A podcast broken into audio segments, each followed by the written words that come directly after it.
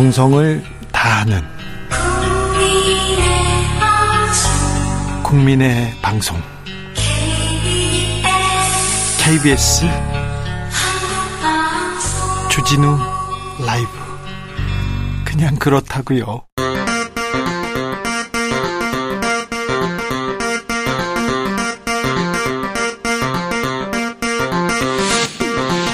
주진우 라이브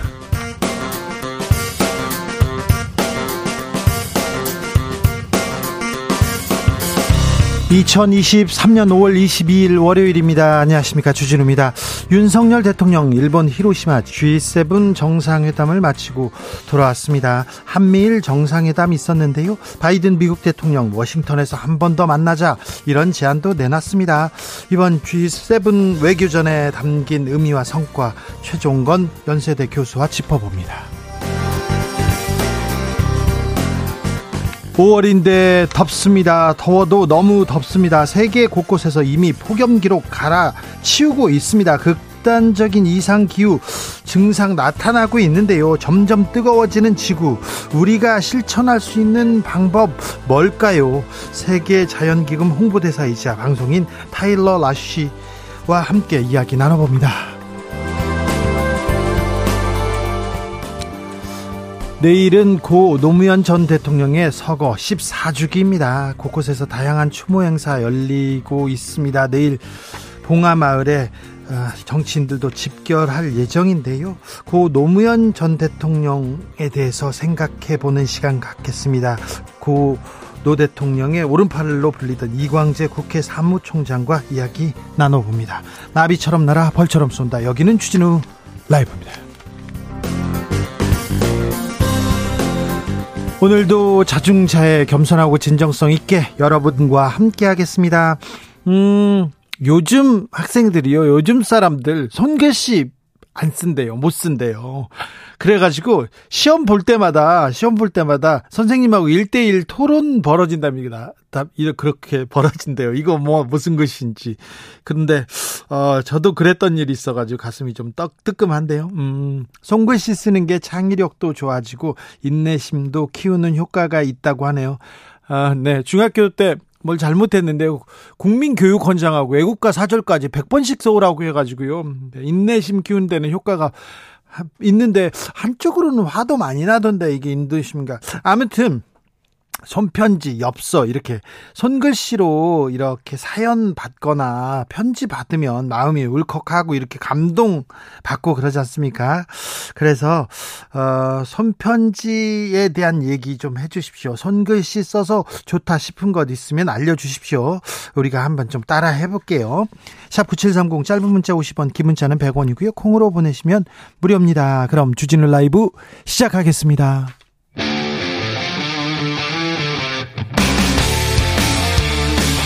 탐사보도 외길 인생 20년. 주 기자가 제일 싫어하는 것은?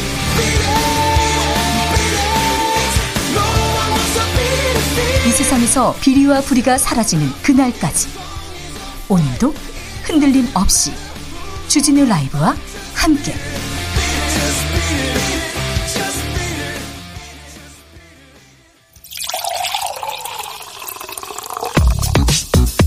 진짜 중요한 뉴스만 쭉 뽑아냈습니다. 주스. 정상근 기자 어서 오세요. 안녕하십니까.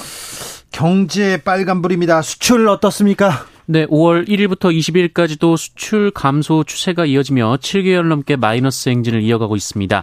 관세청은 이 기간 수출액이 324억 4,300만 달러로 지난해 같은 기간보다 16.1% 감소했다고 밝혔습니다. 수출이 어렵군요. 자, 무역 수지 적자 계속 이어지고 있네요. 네, 무역 수지가 43억 400만 달러 적자가 나왔다고 하는데요. 14개월 연속 적자가 이어지고 있습니다. 한편 올해 들어 이달 20일까지 누적된 무역 적자는 295억 4,800만 달러인데요. 연간 기준 역대 최대였던 지난해 무역 적자의 62%를 상반기도 안 됐는데 채워놨습니다. 벌써요? 아, 이창용 하는 총재 물가 목표보다 높다 이런 얘기도 했는데 정부는 뭐 하고 있습니까? 추가 추경호 경제부총리 뭐라고 합니까? 네, 추경호 부총리 겸 기획재정부 장관은 오늘 국회에 출석해서 무역 수지는 5월이 지나면 개선되기 시작할 것이라고 전망했습니다. 추경호 부총리는 5월이 지나면 적자 폭이 개선되고 4분기에는 지금과 전혀 다른 모습의 대외 실적을 확인할 수 있을 것이라고 밝혔습니다. 5월이면 좋아질 것, 하반기에는 괜찮을 것 이렇게 얘기하는데 그렇게 돼야 될 텐데요. 좀 민생 경제 챙기는데 좀 나서 주세요. 애써 주세요. 왜 그런 모습은 보이지 않고 있는지 아, 좀 부탁드리겠습니다. 전세 사기 특별법 오늘 국회 소위 통과했습니까? 네, 전세 사기 피해 지원을 위한 특별법 제정안이 오늘 소관 상임위인 국회 국토교통위원회 법안 소위를 통과했습니다. 여야 합의로 통과된 만큼 내일 모레 국토위 전체회의와 법제사법위원회 25일 국회 본회의도 무난히 통과될 것으로 보입니다. 빨리 통과해서 전세 피해자들 좀 숨통, 숨통 좀 열리게 이렇게 좀 해야 될 텐데 피해자들은 뭐라고 합니까? 어, 여기서는 이 맞방까지 쟁점했던 것이 전세 피해 보증금 회수 방화 관련해 이 정부는 피해자들에게 현 시점에 최우선 변제금을 최장 10년간 무이자로 대출해주는 방안을 마련했고요. 여야 음. 합의로 통과를 시켰는데요. 하지만 이에 대해 전세 사기 피해자 전국대책위원회 등은 어, 새로운 대책이 아니라면서 수용이 어렵다라고 밝힌 바 있습니다. 최우선 변제금은요. 세입자가 살던 집에 집이 경매나 공매로 넘어가면 세입자가 채권에 앞서서 먼저 배당받을 수 있도록 있도록 그런 금액을 주는 건데요. 이 부분이 지금 제대로 안 되면 피해자들한테는 제대로 된 대책이 아니다 이렇게 얘기하고 있습니다. 국회에서 음, 가상자산 신고도 법제화 된다고요?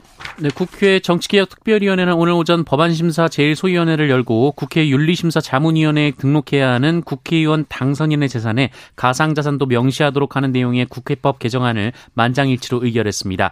어, 그리고 특례 조항을 신설해서 21대 현역 국회의원들의 가상자산 보유 현황 및 변동 내역도 이 다음 달 말까지 윤리심사 자문위에 등록하도록 했습니다. 윤석열 대통령 해외 순방을 마치고 돌아왔습니다. 어제는 기시 기시다 후미오 총리와 한국인 원폭 희생자 위령비 참배했습니다. 네, 기시다 후미오 일본 총리 부부와 윤석열 대통령 부부가 어제 히로시마에 있는 한국인 원폭 희생자 위령비를 참배했습니다. 어, 지난 1970년 위령비를 건립한 이래 한국 대통령으로서는 첫 참배입니다. 네. 어, 두 정상은 공동 참배에 각별한 의미를 부여했는데요. 윤석열 대통령은 기시다 총리의 참배는 평화로운 미래를 준비하기 위한 용기 있는 행동이라고 평가했고요. 어, 기시다 총리는 한일 양국 관계에 있어서도 세계 평화 기원에 있어서도 대단히 중요한 일이라고 평가했습니다. 대통령 젤렌스키 우크라이나 대통령 대통령도 만났습니다. 네, 러시아 전쟁 중인 우크라이나의 젤렌스키 대통령이 G7 회담이 열리고 있는 일본 히로시마에 전격 방문했는데요. 윤석열 대통령은 젤렌스키 대통령과 만났습니다. 이 자리에서 윤석열 대통령은 우크라이나에 지뢰 제거 장비 등 비살상 물품을 지원하기로 했고요. 우크라이나 전후 재건 사업에 한국 기업들이 참여하기 위한 협력을 지속하기로 했습니다. 윤 대통령의 G7 방문 순방에 대해서 의미와 성과 아, 2부에서 왜 그 최종권 전 차관하고 얘기 나오고요. 또 국민의힘 입장도 들어봅니다. 바로 어, 박민식 본부 장관 인사청문회가 열리고 있지요. 네, 윤석열 정부에서 신설된 국가보훈부 초대장관에 지명된 박민식 후보자에 대한 인사청문회가 오늘 국회 정무위원회에서 열리고 있습니다. 어, 오늘 청문회에서는 박민식 후보자의 과거 변호사 시절 전관 예우 그리고 국회의원 변호사 겸직 의혹 등이 집중적으로 제기됐습니다. 네. 어, 민주당 박용진 의원은 박민식 후보자가 2006년 검사를 사직한 이후 개인 법률사무소를 열고 국회의원 출마까지 1년 4개월간 50억 원으로 추정되는 사건을 수임하고 관련 소득세 7억 4천만 원을 납부했다며 엄청난 전 연관 예우로 돈을 쓸어 담은 것으로 보인다라고 주장했습니다. 1년 조금 넘는 기간 동안 세금 신고한 것만 50억 원이 넘네요. 와, 많이 벌었네요. 네, 이에 박민식 후보자는 국민의 눈높이에서 그런 부분은 송구스럽다라고 밝혔습니다. 검찰 윤관석 의원 소환했습니다. 지난 2021년 치러진 민주당 전당대회 과정에서 벌어진 돈봉투 의혹을 수사 중인 검찰이 탈당 후 무소속이 된 윤관석 의원을 오늘 오전 소환했습니다. 정당법 위반 등의 피의자 신분이고요. 네. 이성만 의원을 소환한 지 사흘 만에 소환입니다. 건설노조는 조선일보 기자를 고발했습니다. 네, 민주노총 건설노조와 고 양회동 씨의 유족 등은 고인의 분신 당시 현장의 민주노총 간부가 이를 방조했다는 의혹을 제기한 조선일보 자회사 조선 NS의 기자와 조선일보 사회부장에 대해 오늘 경찰에 고소장을 제출했습니다. 아울러 고인의 유서 부처 일부가 대필됐다고 주장한 주장을 보도한 이 월간 조선의 김모 기자도 고소했습니다. 네. 아울러 이 기사를 거론하며 SNS에 혹시나 동료의 죽음을 투쟁의 동력으로 이용하려 했던 것은 아닌지 의문이 들지 않을 수 없다라고 주장한 원희룡 국토교통부 장관도 명예훼손 혐의로 고소했고요. 해당 기사에 삽입된 현장 CCTV 캡처 사진의 영상을 수사기관 내부 관계자가 건넸을 것이라며 이 불상의 관계자를 공무상 비밀 누설죄 등의 혐의로 고소했습니다. 이 문제는 저희가 좀 꼼꼼히 따져보겠습니다. 그리고 어, 이 수사 진행상 꼼꼼히 지켜보고 여러분께 알려드리겠습니다. 어, 사실이 뭔지 궁금합니다. 어떤 어떤 이유로 이런 기사가 나왔는지도 꼭 알고 싶습니다. 바로 잡을 게 있다면 꼭 바로 잡고 싶습니다. 대통령 간저 이전 이후 의혹, 음, 의혹 받고 있던 이천공 씨 서면 조사 받았다고요? 네, 대통령 관저 이전에 관여했다는 의혹이 제기된 역술인 천공에 대한 경찰 수사가 서면 조사로 사실상 마무리됐습니다. 네. 서울경찰청 측은 천공에게 수십 차례 출석을 요구했지만 출석 의사가 없는 것으로 보여서 서면 조사를 했다라며 어, 관련해서 육군총 육군총장 공간 등을 방문한 적이 없다는 답변서를 받았다라고 밝혔습니다. 참 경찰이 이천공 씨한테는 엄청 친절하세요. 어, 저한테도 조사받으라고 막 이렇게 나오는데 그 사건 이게 이게 뭐 이게 사건이 되나 이런 내용이에요. 그냥 팩트를 담담하게 얘기했습니다. 방송에서 여기에서 얘기했는데 그걸 가지고 조사받으러 나오라고 서면 조사하면 안 됩니까? 안 된대요. 형사소송법상 법상 법을 가지고 막 이렇게 얘기하는데 아니 이천공 씨는 한테는 이렇게 친절하고 저한테는 좀 너무하는 것 같은데 어떻게 생각하십니까, 정상 기자? 천공은 참고인 신분이어서 그런 것 같습니다. 저도 참고인 때도 저는 그, 아, 그 저는 꼭 나와야 된다고 했어요. 네. 저를 왜 좋아하는 것 같습니까, 경찰이? 부르면 나가야죠. 그래야 되나요? 네. 가야죠, 뭐. 전재국 씨가 전우원 씨를 비방하는 문자를 보냈다고요? 네, 전두환 씨의 손자 전우원 씨가 전두환 씨의 장남이자 자신의 큰아버지인 전재국 씨로부터 받은 문자를 지난 19일 KBS 프로그램에서 공개했습니다. 어, 이 문자에 따르면 전재국 씨는 전우원 씨에게 어, 너는 더 이상 내 조카도 아니고 그 무엇도 아니니 찾아오지도 전화하지도 말아라라며 어, 약도 끊고 정상적으로 제대로 잘 살아라고 보냈다고 합니다. 정상적으로 잘 살아라. 너는 내 조카도 더 이상 조카도 아니다. 이렇게 얘기하는데 전재국 씨, 네, 전재국 씨. 이분한테 진짜 해주고 싶은 말이 많은데 좀 정상적으로 살았으면 좋겠습니다. 네. 살인마의 아들 막 이렇게 또 살인자의 뭐 이런 식으로 이렇게 하지 마시고요. 양심의 목소리에 그리고 국민의 목소리에 귀를 좀 기울이는 그런 모습 보여주셨으면 좋겠습니다. 전재국 씨가 시공사라는 큰 그 출판사도 하고요. 뭐 허브 빌리지도 하고 건물도 많이 가지고 있었어요. 그거 재국 씨가 열심히 열심히 번 돈 아니잖아요. 어디에서 가져왔는지 잘 아시면서 그러세요. 어? 전우원 씨의 용기, 용기에 그 전두환 씨 비자금에 이 비자금의 출처들도 하나씩 둘씩 좀 어, 드러나는 계기가 됐으면 좋겠습니다. 전재국 씨한테 할 말이 많은데 여기까지 하겠습니다. 주스 정상 기자 함께 하겠습니다. 함께 했습니다. 함께 했어요? 네. 네. 얼른 가세요. 고맙습니다. 악 필이 많아집니다. 송글 씨에 대한 얘기 좀 들어보겠습니다. 0232님께서 군에 있을 때요. 초등생 손파 편지 받고 감동했습니다. 아, 네. 국군 아저씨 감사합니다. 그렇게 초등학생들도 쓰죠. 중학생도 쓰고, 쓰고, 여고생도 쓰고, 뭐, 그, 고등학생들도 쓰고 다 쓰죠. 네. 아, 네. 초등학생 편지, 네. 감동적이죠. 음, 조혜숙님, 저는 공부를 못했는데 송글씨는 잘 써서 중학교 때 친구 대신 연애편지도 써주고 그랬어요. 어, 그, 그렇죠. 연애편지, 글씨 잘 쓰는 친구, 네, 쓰는데, 제 친구도 이거 정말 대신 많이 쓴 친구가 있어요. 정민이, 네. 연애는 못하더라고요. 한규봉님, 학창 시절 공부는 못했지만 글씨는 또 예쁘게 써서 나중에 너 대서소 들어가 먹고 살면 되겠다. 선생님이 이렇게 얘기하셨어요. 막상 커보니까 대서소가 다 망했어요.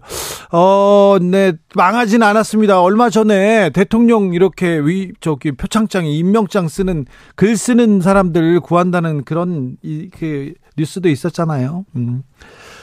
0358님, 지난 5월 15일 결혼 36년 차. 처음으로 남편한테 꽃다발이랑 손편지 받았는데요. 식당에서 주는데 누가 볼까 쑥스럽다면서 부끄러워 하더라고요. 아, 네. 그래도 감동적이었겠네요. 감동적이었겠네요.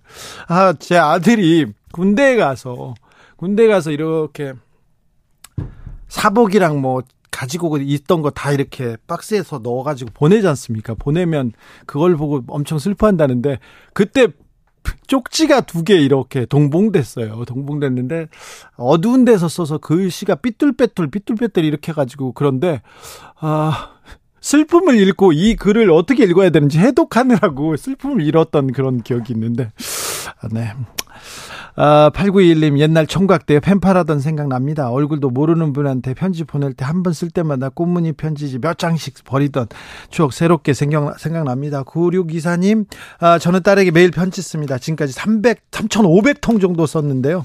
연간 다이어리에 매일 한 페이지 정도로 씁니다. 2012년 2월에 처음 쓰기 시작했는데요. 그동안 글씨체는 그 변하지 않았어요. 또박또박 쓰면 그나마 봐줄 만한 정도입니다. 그래도 손글씨를 꾸준히 쓴다는 것도 나름 의미 있는 것 같아요. 손글씨로 편지를 딸에게 매일이요. 와, 훌륭하십니다. 존경합니다. 주진우 라이브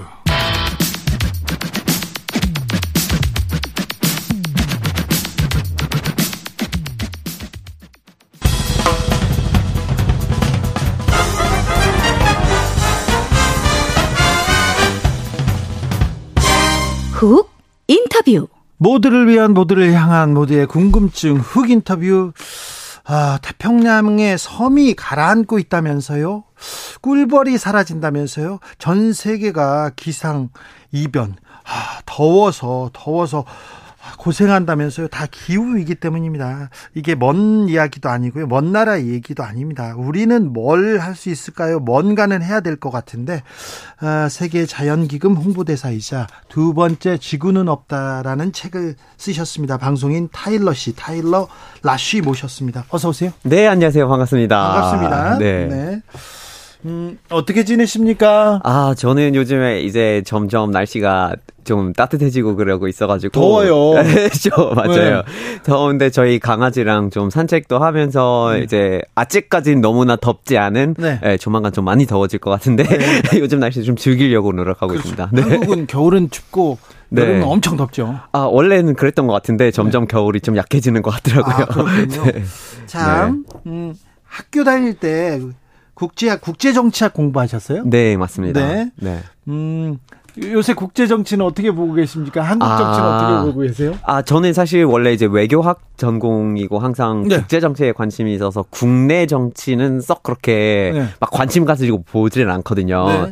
그래서 국제적인 거에 관심이 많은데 요즘에 또 아무래도 뭐 우크라이나라든지 전쟁도 있고요. 예, 전쟁도 있고 그거를 어 조금 더 큰 그림에서도 볼 필요가 있어요. 뭐 나토라는 어떤 큰 동맹도 있고 뭐 러시아도 있고 그건 사실 나중에 북극 에 대한 경쟁의 어떤 틀을 지금 미리 잡아주고 있거든요. 네. 그래서 그런 것들 좀 많이 지켜보고 있는 네. 것 같습니다. 아무튼 세상이 평화로 가야 되는데 네. 화와 화합으로 가야 되는데 네. 전쟁과 위험으로 계속 가고 있는 것 같아서 좀 안타깝습니다. 그렇죠, 네. 맞아요. 미국이 역할을 아. 평화를 수호하는 역할을 좀 해야 되는데 그 아. 부분 좀 부족한 것 같아서 좀 아쉽습니다. 아, 그래요? 어떤 면에서요? 아니요, 미국이 이게 대결보다 대결보다 네. 화해 쪽으로 이게 아. 중재하고 아. 전쟁을 막는 쪽으로 가야 되는데 아. 뭐 우크라이나 전쟁을 막기 위해서는 미국이 역할을 하고 있습니다만 아, 네. 중국하고 너무 대결하고 있어가지고 아, 그 부분 어떻게 하면 좋을까요? 어떻게 하면 좋을까요?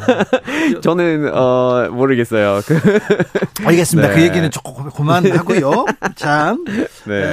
환경 운동가로서도 네. 타일러 씨는 활동하고 있습니다. 두 네. 번째 지구는 없다 이런 책도 내셨는데 자 기후 위기 급해요. 먼 네, 나라 맞아요. 얘기 아니고 먼 네. 훗날 얘기도 아닙니다. 네네, 네. 맞아요. 네. 기후위기는 지금 이제 생각보다 좀 빨리 전개되고 있고, 네. 사실 우리가 앞으로 그냥 막 생태계 아니면 자연이 뭐잘 있나 없나 막 이런 거의 문제가 아니라 우리 경제적으로 잘 살 수 있느냐를 결정하는 문제예요. 네. 네. 그런데 한국 사람들이요. 네. 아유 그거 뭐 과학기술이 해결해 주겠지. 뭐 우리는 괜찮아. 아. 좀 그렇게 생각하는 좀 시각이 있죠. 아, 그렇게 생각할 수는 있죠. 네. 그런데 과학기술은 사실 미리미리 좀 발달된 게 많은데 그건 우리가 빨리빨리 투자하고 채택하지를 않았기 때문에 그거를 해결책으로 쓰지는 못하고 있어요. 예. 그 태양열을 잡아가지고 증진 엔진을 처음으로 돌렸던 거는 1860년대 후반 네. 오구스탄 무쇼라는 프랑스 사람이 세계 방문회에서 보여줬고 네. 첫 번째 태양광판을 개발했던 거는 1954년이었는데 그리고 우리가 명확하게 이 이산화탄소 배출로 경, 그러니까 화석연료를 사용하면서 이 문제를 일으키고 있다는 사실을 대중적으로 처음으로 얘기했던 거는 미, 미국에서 1958년에 한 방송사에서 이렇게 과학자가 나오면서 이렇게 설명을 해줬거든요. 네. 근데 본격적으로 기후 위기, 뭐 기후 관련된 어떤 운동이 생기고 대책이 생기 생겼던 거는 처음에 약간 1900 70년대인데 그때부터 지금까지 사실 엄청 본격적인 그런 해결책을 취하지는 못했다는 게한 네. 50년 동안은 다루지를 못했다는 거거든요. 그렇죠. 그래서 기술의 문제가 아니라 좀 대대적인 정책, 대대적인 어떤 세계적인 규모의 어 대응을 아직 못했다는 그런 선택의 문제를 지, 금 우리가 그 결과를 보고 있는 것 네. 같아요. 한국은 조금 더 늦은 것 같아요. 그리고 친환경으로 가야 된다, 기후 위기를 대비해야 된다 이렇게 말은 말하는 것도 다른 나라에 비해서 좀 인식도 좀 떨어지는 것 같고요. 아, 사실 이제 OECD 국가를 보면 아무래도 뭐 재생에너지 사용 비율이라든지 네. 이런 거에 있어서 대한민국이 상당히 어 하위권에 속한다라고 네. 이렇게 어좀 착하게 표현을 하자면 네, 그렇죠. 예, 그런 상태입니다. 예, 네, 네. 기후 악당 쪽에 아, 예, 그렇게 불리도 네. 불리기도 하고요. 쓰레기도 많이 배출하고요. 플라스틱 많이 네, 씁니다. 네, 네, 맞습니다. 네. 그런데 방향을 친환경으로 가야 된다 이렇게 생각하는 사람들이 많음에도 불구하고 네.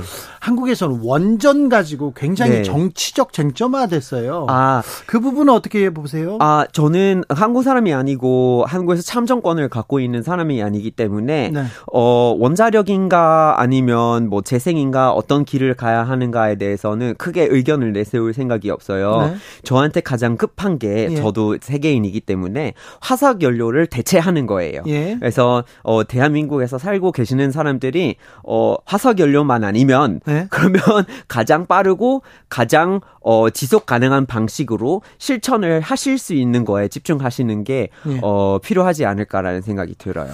우리는 어떻게 할까요? 우리 생활에서 네.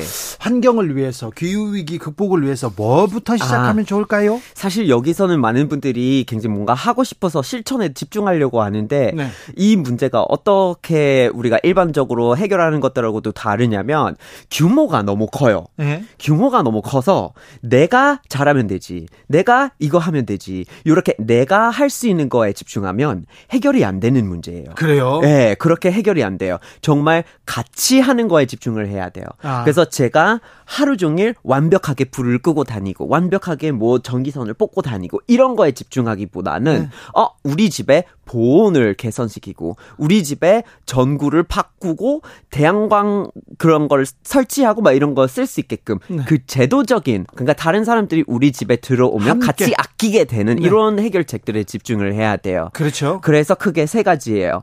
투표할 때 기후 위기에 대해서 고민해 보고 예. 그리고 소비 활동을 할 때 친환경 소비를 하고 예. 그리고 기후 위기에 대해서 본인의 생각을 그게 어떤 생각이든 표현할 수 있을 때 예. 예, 표현을 해 주시는 게 이 세 가지가 가장 중요한 것같 아, 네, 알겠습니다. 네. 머리에 쏙쏙 들어옵니다. 네. 선생님 같아요.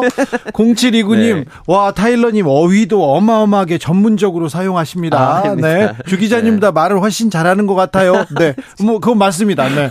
부인할 수 없습니다. 한국말을 네. 어떻게 이렇게 잘하세요? 아, 저는 뭐, 이제 대학원 다니면서 정말 고생을 많이 했습니다.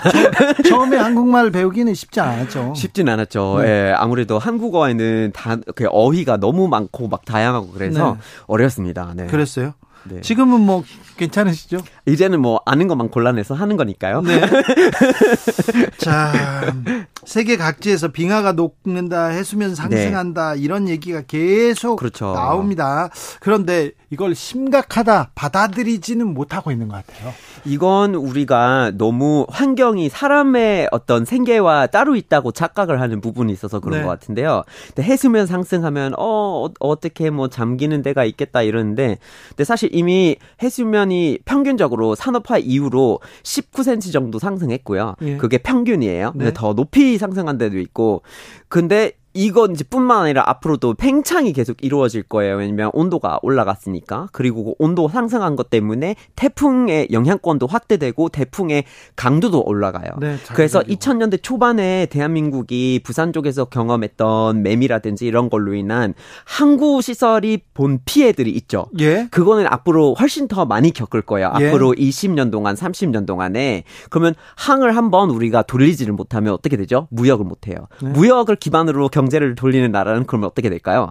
물가 상승이나 경쟁력이 떨어져요. 예. 네, 굉장히 힘들어질 수 있단 네. 말이에요. 그래서 이런 기후 위기를 해결하고 시설을 다시 확인해보고 리스크를 검토해보는 게 사실 대한민국한테는 경제와 국가 안보를 위해서 필요한 부분인데 좀 다시 고민을 해볼 필요가 있을 것 같습니다. 고민을 해봐야 되는데 네. 어떤 회의론자들은 네. 이제 기후 위기 이제 늦었어 파국을 막기 위한 임계점 지났어 이렇게 주장하는데 어찌 아, 아, 그 이거에 대해서는 저는 말씀드리고 싶은 게 여러분들이 투자해서 주식을 샀다고 치고 네. 그 주식이 점점 떨어지고 그렇게 떨어지기 시작했어요. 네.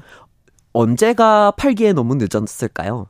그러니까 우리가 지금은 이익을 보는 거에 대해서 얘기하고 있지는 않아요. 네. 기후 위기에 대해서 대응을 한다는 거는 손해를 막기 위한 일이에요. 네. 그래서 너무 늦을 때가 없고 네, 그렇죠. 빨리 대응하면 할수록 그 손해 규모가 네. 줄어요. 네. 그래서 빨리 해야 되는 겁니다. 그렇죠. 주식이 떨어집니다. 앞으로도 계속 떨어져요. 근데 빨리 음. 조치를 취하지 않으면 더 네. 떨어져요. 네. 그렇죠. 빨리 한 사람이 이득을 보는 거죠. 아 그렇습니까? 네.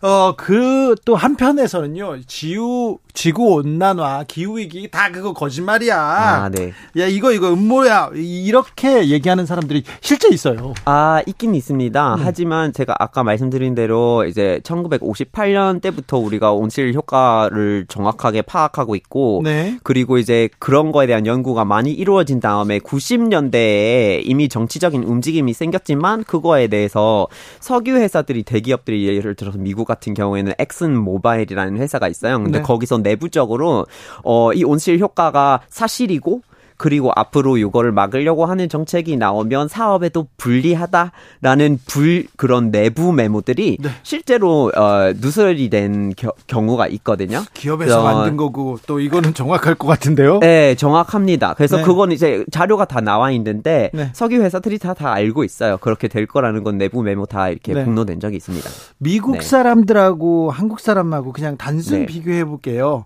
환경에 대해서 누가 조금 더 음? 환경 보호를 위해서 누가 더 생활을 잘하고 있습니다. 아, 일단 이거는 이제 비교가 어려운 게 왜냐면 아니, 비교 대상 미국 사람들 많이 먹잖아요. 고기 많이 먹는 사람들. 아, 그렇긴 한데요. 그런데 네. 한국은 단일 주권이 있는 나라고 네. 미국은 이중 주권이 있는 나라예요. 이게 네. 어떤 거냐면 한국을 프랑스랑 비교할 수 있겠지만 한국을 유럽 연합이랑 비교를 하면 조금 이상하겠죠. 그렇죠. 네, 그 비교가 미국이랑 비교하는 거랑 똑같아요. 아. 그러니까 미국은 주별 로 별로 따로따로 자기만의 네. 법률하고 헌법하고 재판소하고 다 따로따로 있어요. 네. 네. 그래서 뭐 캘리포니아의 환경 정책을 미국 뭐뭐 뭐 텍사스랑 비교하면 정말 흑백의 차이예요. 네. 그래서 미국이랑 비교한다라는 이런 접근법 자체가 성립이 안 돼서 아, 사실 거기서부터 이미 이제 한국에서 이제 정책 연구를 하시는 분들이 그런 식으로 접근할 때 사실 오류를 많이 범하는 것 같더라고요. 그런, 그런 부분을 조금 조심할 네. 필요가 있어요. 알겠어요. 네. 네네. 어, 잘 빠져 나가시는데 그냥 이렇게 휙 지나가셨어요. 아니, 정말 못하는 데가 많아요. 네. 그런데 솔직히 이제 미국에서 처음으로 재생에너지로만 돌아가고 있는 도시가 우리 고향에 있거든요. 버몬트에 있고 네. 그리고 이제 우리 주에서는 굉장히 재활용을 엄청나게 잘하고 있고 음. 환경 보호 보호도 진짜 잘하고 뭐 산림 보호 정책이라든지 이런 거 정말 강력하게 하고 있는데 네. 그런데 같은 나라 안에 있는 또 텍사스라든지 이런 지역이랑 비교를 하면 정말 흑백의 차예요. 주진우 네. 라이브 이 방송은 환경에 굉장히 네. 관심이 있습니다. 어, 네. 그래서 다행이에요. 청취자들끼리 네. 우리가 우리는 뭐라도 하자. 우리끼리는 어, 어떻게 환경을 위해서 지구를 위해서 뭐라 더 노력하자 이런 얘기 계속합니다. 어, 너무 좋습니다. 자 환경에 관심이 많으시고요. 그리고 또 회사도 만드셨더라고요. 아, 네. 제가 최근에 또 이제 웨이브 엔터테인먼트라고 엔터 회사입니까? 네.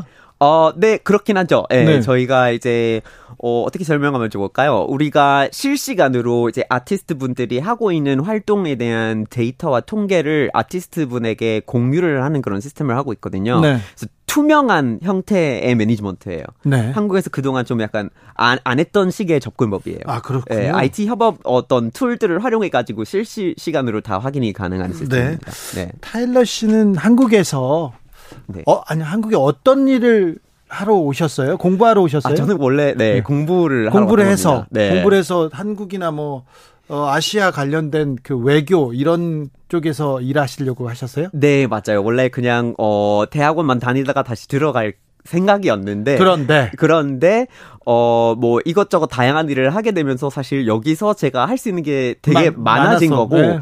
그리고 아시겠지만 다 이미 너무 잘잘 알고 계시겠지만은 대한민국의 이것저것 약간 바뀌는 속도가 빠르잖아요. 네. 그게 너무 재밌어요. 그래요? 뭔가 이, 이쪽 분야 저쪽 분야가 자꾸 막 빨리 바뀌는 게 네. 어, 흥미가 좀 많아서 네.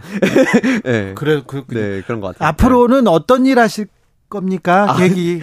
아, 저도 사실 잘 모르겠는데요. 네. 그런데 이제 당분간 좀 이렇게 웨이브 엔터테인먼트에서 네. 이렇게 우리가 시작한 지가 얼마 안 돼서 그거를 조금 더 집중해서 할 것 같고 그리고 이제 뭐 기후위기 환경 문제에 대한 얘기를 좀 계속해서 네. 어 할 것 같습니다. 다른 네. 프로젝트도 워낙 이렇게 하는 게 많은데 네. 다른 네. 프로젝트 다른 엔터테인먼트는 잘 모르겠고요. 어, 환경 얘기는 우리가 계속 하자고요. 아, 너무 좋습니다. 그래서 아, 지금 오늘 오늘은 환경 문제에 대해서 개괄적으로 네. 이렇게 살펴봤는데 우리가 네. 할수 있는 거, 우리가 함께 할 수 있는 거 찾아서 그게 정말 중요합니다. 네. 혼자서 하는 거 아니고 네. 함께 하는 거를 우선시하는 거. 네. 앞으로 환경을 위해서 지구를 위해서 뭘 할 건지 타일러 씨하고 저희가 고민하는 시간 계속 갖겠습니다. 네, 감사합니다. 감사합니다. 자, 세계 자연기금 홍보대사이자 환경운동가 타일러 라쉬와 이야기 나눠봤습니다. 교통정보센터 다녀오겠습니다. 김민희 씨.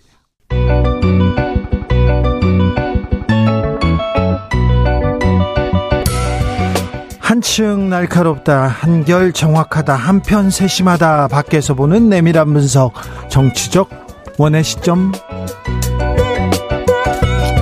오늘의 정치권 상황 원회에서 더 정확하게 분석해 드립니다. 이현주 전 국민의힘 의원 어서 오세요.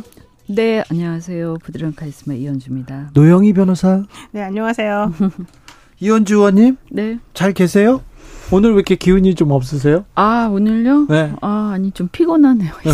월요일 날 월요일 월요일은 왜 이렇게 피곤할까요?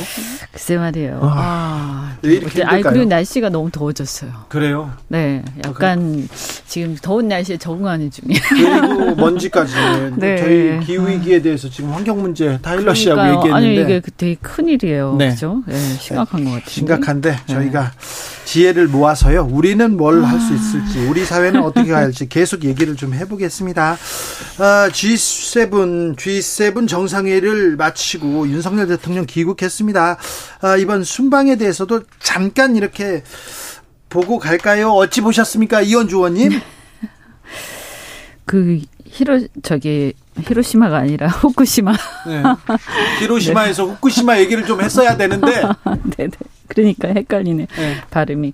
네. 근데 후쿠시마에 대한 관심들이 많았잖아요. 네. 근데 아 이거는 도대체 어 어쨌든 우리의 입장, 우리 국민들의 입장 그리고 우리 나라의 입장에서 좀 좀 더 생각을 신중하게 하셨으면 좋겠다. 네. 어, 그리고 저는 개인적으로 히로시마 참배한 것에 대해서도 어 물론 이제 개인적으로는 저는 어, 그 애도해야 된다라고 생각을 하지만 네.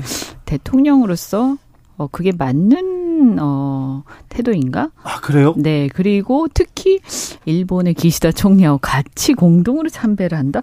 어 저는 약간 말린 것 같은 느낌이 들어요. 일본에 말렸다. 어떤? 역시 역시 일본은 고단수다. 그래요? 생각이 들어요. 만약 네. 바이든하고 같이 갔었으면은 아, 충분히 이해가 뭐, 되죠. 그렇죠. 근데 이거는 일본 뭔가 이상한 일본 총리하고 같이 가서 여기 얘기 나온 게 일본의 피해자 코스프레 우리가 이용당한 거죠 말하자면. 아 그렇게 보시는 거예요? 그러니까 왜냐면 같이 지금 사실 우리는 명백하게 피해자인데 우리를 가해한 가해국하고 같이 그때 그 희생이 되었다는 것 때문에 우리랑 일본이 같은 뭐 이상하죠. 처럼 얘기가 되잖아요. 뭐 네. 이상해. 그러니까 분명히 조심해야 되는데 분명히 원폭에 대해서도 반대하고 원칙적으로 그리고 그런 비극은 없어야 되겠죠. 또 그, 그렇기 때문에 더 자주 국방도 해야 되는 거고. 그런데 아 그런데 하필 이 시점에 그리고 일본 총리랑 같이 그건 이제 일부러 그랬겠지 아, 일본에서. 네, 그래서 일본이 아마 그렇게 프로그램을 짠 것 같아요. 네. 근데 어, 일단 첫 번째 저는 히로시마 원폭은 조금 다른 의미가 있어요. 그 다른 원폭하고 달라요. 다른 원폭이나 다른 원자력 문제하고 다르고 그 원폭으로 인해서 일본이 즉각 항복을 했고 그것의 반사적 이익으로 우리가 독립을 했죠. 어, 그리고 그 이후에 일본은 항복 이후에 그 어떤 어, 무장에 대한 어떤 해제, 해체가 되면서 평화 헌법을 할 수밖에 없는, 어, 갈 수밖에 없는 그런 상황이 된 거죠. 전범국으로서. 어, 그런데 그때 이제 일본이 즉각 항복을 하게 된 결정적 계기였던 피로시마 원폭에 대해서 일본이 생각하는 것은 다양한 의미가 있는 거예요. 특히 일본의 극우 세력들은 그 원폭이 문제가 있다라는 것을 어떻게 연결하냐 하면 그들이 피해자다. 네. 예, 그렇게 연결을 하고 그래서 평화 헌법은 수정되어야 하고 그래서 보통 국가로 가야 된다. 그래서 전쟁 가는 국가로 또 간다고요? 네, 이 논리로 가는 거죠. 아니 전쟁을 그거... 자기네들이 일으켰어요. 가해자가 갑자기 피해자 코스프레를 하고 평화로 가야 된다면서 전쟁 가는 국가. 그래서 여기에 이 논리가 굉장히 오묘한데 네? 여기 말리면 안 되는 거예요. 그래서 개인의 차원에서는 충분히 갈 수 있고 충분히 다 공감하고 다 저도 통, 어 저기 동의하지만 대통령으로서는 굉장히 신중해야 되는 거. 특히 개인적으로 이게 한국인 위령 위령비라서 그나마 한국인 위령비라서 그나마 어 합리화되는 듯하지만 그럼에도 불구하고 일본의 기시다 총리가 가자고 했으면 저는 아마 어 그거 감사하지만 됐다. 나 혼자 가겠다. 어라고 했었어야 된다고 생각해요. 그다음에 두 번째 문제는 뭐냐면 이번에 그러면 다 좋아요. 그렇게 인권과 사람의 생명이 중요하고 그렇게 안전이 중요하고 그런 나라라면 당연히 무엇보다도 그 당시에 그들이 전범국으로서 대한민국에 했던 여러 가지 인권 침해 문제, 특히 위안부 문제와 강제동원 문제에 대해서 사죄와 보상을 했어야 되는 거죠. 근데 그걸 거부하고 있고 그 상황에 대해서 우리 국민들이 사실을 분개하고 있는 거예요. 대통령 양보는 했지만. 그래서 이 부분에 대해서 전혀 만약에 같이 사죄하고 보상하고 야, 그러니까 우리 함께 어 좀 이렇게 화해하자. 이러면서 같이 갔으면 또 모르겠는데 이게 영 이상하단 말이죠. 그래서 저는 어 그러면서 그 일본의 어떤 굉장히 부당하고 어 보상 이 사죄를 전혀 하지 않 어, 반성하지 않고 어 또 보상하지 않겠다라고 해서 우리가 대신 어 보상하는 이상한 상황들에 대해서 어 많은 다른 나라들이 사실 지켜보면서 약간 안 됐다는 생각을 할 텐데 유감스럽다는 생각을 할 텐데요. 그런데 이 상황을 희석시키는 거죠. 오, 일본과 한국이 원폭에 대해서 같이 참배를 하면서 어 굉장히 이렇게 화해하는 무드가 생기는구나. 그리고 일본이 피해국이구나. 이런 어떤 희석이 되는 외교적으로. 그래서 전 전략적으로 굉장히 어좀 어설픈 어 그리고 좀어 영리하지 못한 행동이었다. 무슨 취지인지는 제가 이해를 하겠지만. 노영희 변호사님? 네. 전체적으로 이번에 대통령 좀 부지런하셨던 것 같아요. 저는 그동안은 대통령이 좀 부지런하지 않다고 개인적으로 생각을 하고 있었는데. 아, 그래요? 예, 이번에 아홉 개 국가하고 양자회담을 다 하셨고, 네. 그다음에 한미일 또 회담도 짧게 했고, 네. 어, 일본하고는 물론 이제 위령비 참배하면서 35분 정도 얘기를 나눴다고 하니까 전체적으로 봤을 때는 큰 과실 없이 그러니까 큰 과업 없이 어, 전체적으로는 그동안에 외국 나갔을 때 행동하고 비교했을 때 잘하신 네. 것 같아요. 근데 네. 문제는 아까 말씀드린 것처럼 원자폭탄 희생자 위령비 참배 관련해서 그 정치적인 의미가 있는데 그것에 대해서 조금 쉽게 생각하신 게 아닌가 첫 번째이고 두 번째로는 이 후쿠시마 원전 오염수에 대해서 박진 외교부 장관이 뭐 한국의 입장을 확실히 전달했다. 걱정하지 마라. 이렇게 지금 말하고 있지 않습니까? 네. 하지만 실제 그 내용이 무엇인지, 그래서 어떻게 하겠다는 것인지에 대해서는 구체적인 게 하나도 없어요. 그러니까 전체적으로는 일본이 마치 우리들에게 생색을 낼 기회를 준 것처럼 그렇게 사실 좀 상황이 만들어졌고 네. 그런 의미에서 실속은 좀 없었고 어, 그렇다고 해서도 아주 큰 위기가 겉에서 딱 바라보기 있지 않았던 이런 정도였던 것 같아요. 이번에 큰 실수 없었 없었다. 네, 부지런했다. 하지만 아니, 뭐 그리고 내실은 없죠. 사실. 네. 아까 말씀드린 거기에 덧붙여서요. 그 원전이라든가 혹은 이제 뭐 원자력의 이 어떤 유해성에 대해서 그렇게 공감을 하신다면 어 근데 후쿠시마 오염수를 방류하잖아요 일본이. 네. 그러니까 이거 굉장히 모순된 행위 아닌가요? 그렇죠. 네, 저는 말이 안 되죠. 다른 나라의 어떤 안전하면 그냥 거기서 쓰면 뭐, 될거 되지. 그러니까요. 그리고 제가 분명히 좀 말씀드리고 싶은 게 후쿠시마의 오염수를 왜 방류를 지금 해야 되냐? 좀 더 일본이 갖고 있으면 안 되나? 그럴 수 있어요. 네. 그런데 돈 때문이잖아요. 그러니까요. 그걸 계속 보관하는데 돈이 들잖아요. 네. 그리고 장소도 돈 어차피 그것도 기회 비용인 것이고. 예. 근데 사실은 일본에 딱 많아요. 딱 많고 예. 뭐 이것이 어, 어쨌든 다른 나라를 생각을 한다면 또 일본 국민들의 건강을 생각한다면 네. 굳이 지금 바다에 방류하지 않고 더 보관을 해도 충분한데 이걸 네. 돈 때문에 비용 때문에 방류하겠다는 거 아닙니까? 네. 근데 뭐 이렇게 원폭 피해자 가서 참배하면서 굉장히 슬퍼하는데 이 두 가지의 행위가 너무나 모순된 거 아니냐. 네. 저는 좀 이해가 안 가는 거죠. 어, 그리고 이 오염수 방류 문제는 저는 일본은 또 그렇다 치더라도 근데 사실은 기정사실화 된 거 아닌가요? 방류한다는 게? 이번에 G7 정상회담에서도 정상들한테 이걸 또 아, 이걸 또, 또 동의를 받았더라고요. 그런데요. 독일은 아니라 그랬죠. 그래도. 이현주 의원님 네. 이렇게 네. 아 외교에 대해서 조금 문제가 있다 하고 비판하지 않습니까? 네. 그러면은 윤 대통령 명품 외교 비난한다 그러면서 이거 구태다 이렇게 얘기하던데 아니죠. 그 비판 의식이 없는 것 자체가 굉장히 어 뭐랄까요 양식이 좀 부족한 거죠. 제가 볼 때는. 네, 알겠습니다. 네. 네. 잘 알겠어요. 아, 지금 어, 뭐. 대통령의 순방 얘기는 잠시 후 2부에서 또 자세하게 다뤄, 다뤄봅니다. 정부 측 의견도 들어보겠습니다.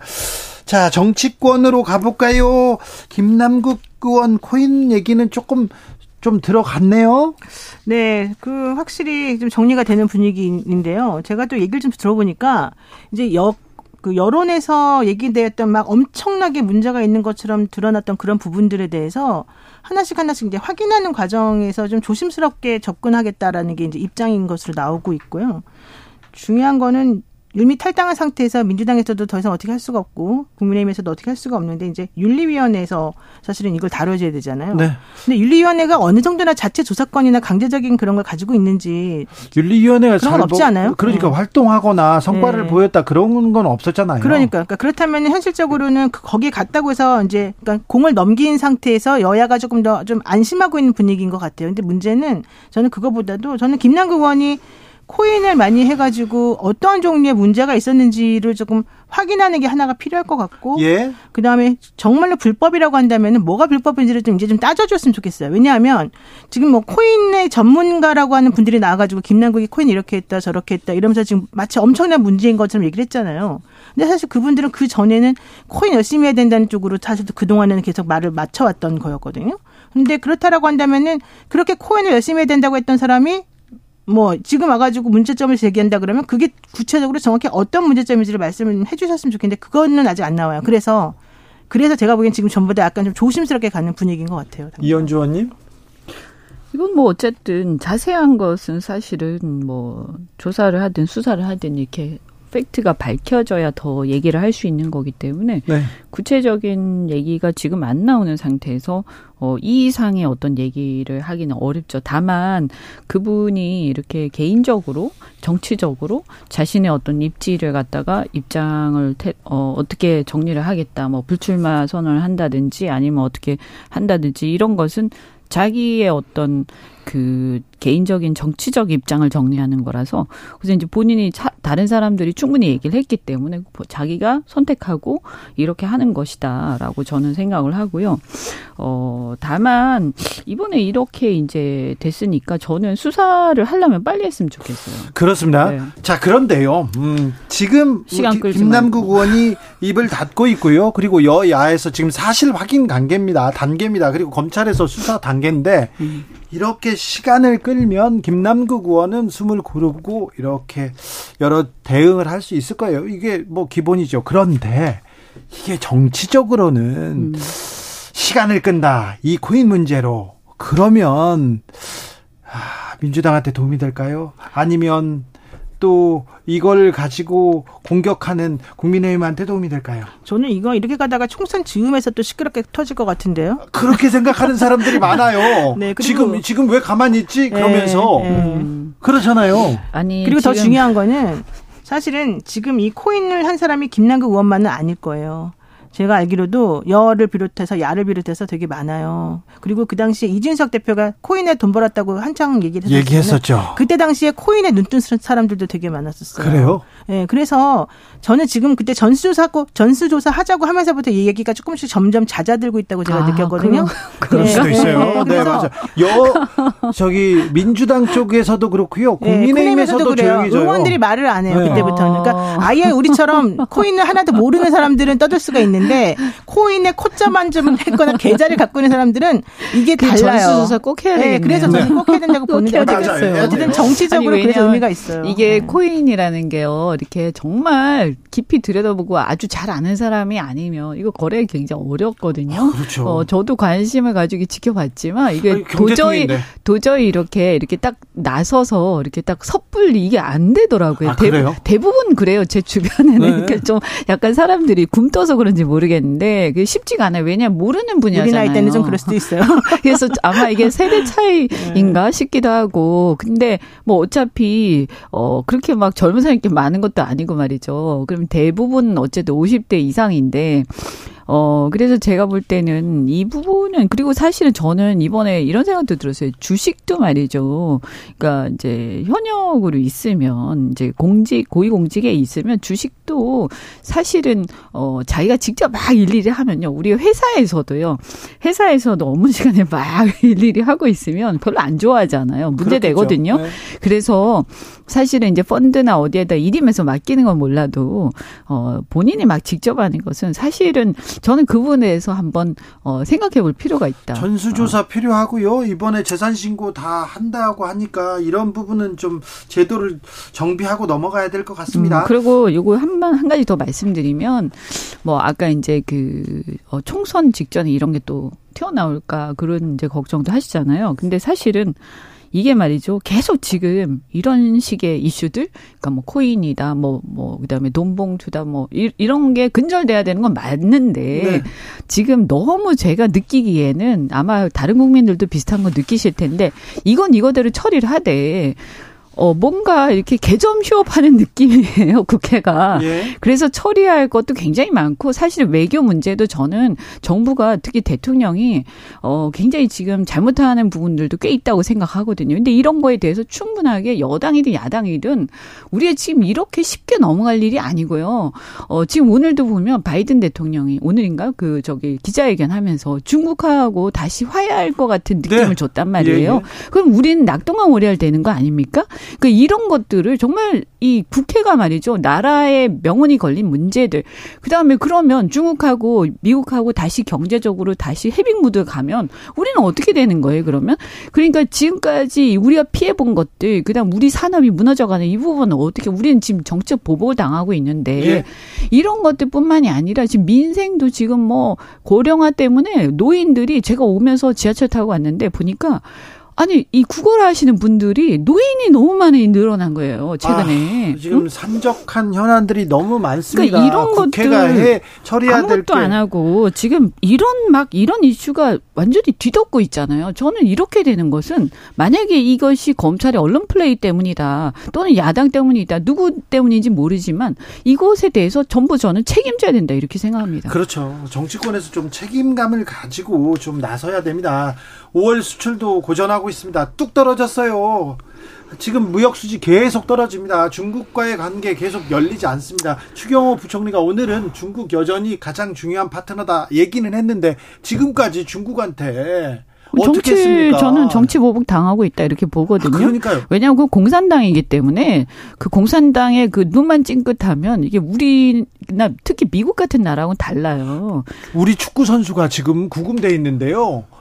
말도 안 되는 이유래요. 그런데 이걸 어떻게 봐야 될까? 이거 정치적으로 보복당하고 있나? 그리고 중국은 이렇게 꼼수로 한국을 괴롭힐 만한 백만 가지 이유를 가지고 백만 어, 가지 방법을 가지고 있다고 얘기하지 않습니까? 그게 부당하긴 하지만 네. 우리의 지금 상황에서 냉정하게 대처해야 되는 거 아닙니까? 알겠습니다.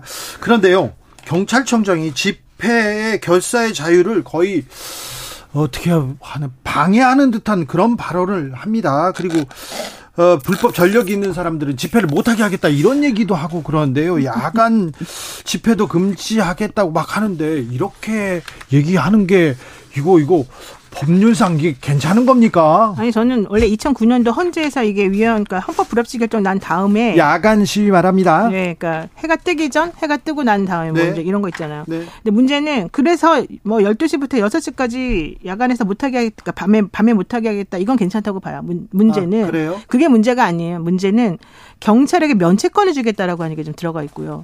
그렇게 못 하게 한다고 하면서 조건들이 여러 가지가 들어가 있어요. 지금 말씀하신 것처럼 네.